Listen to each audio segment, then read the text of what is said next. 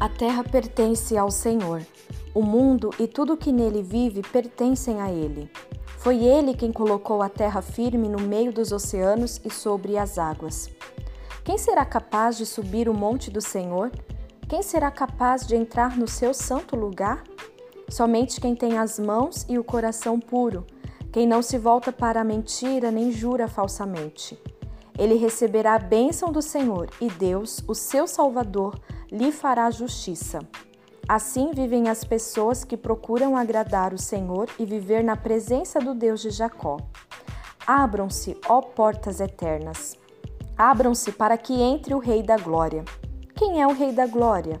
O Senhor, forte e poderoso, invencível nas batalhas. Sim, abram bem os portões, abram as portas antigas e deixem entrar o Rei da Glória.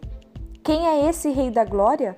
O Rei da Glória é o Senhor dos Exércitos, ele é o Rei da Glória.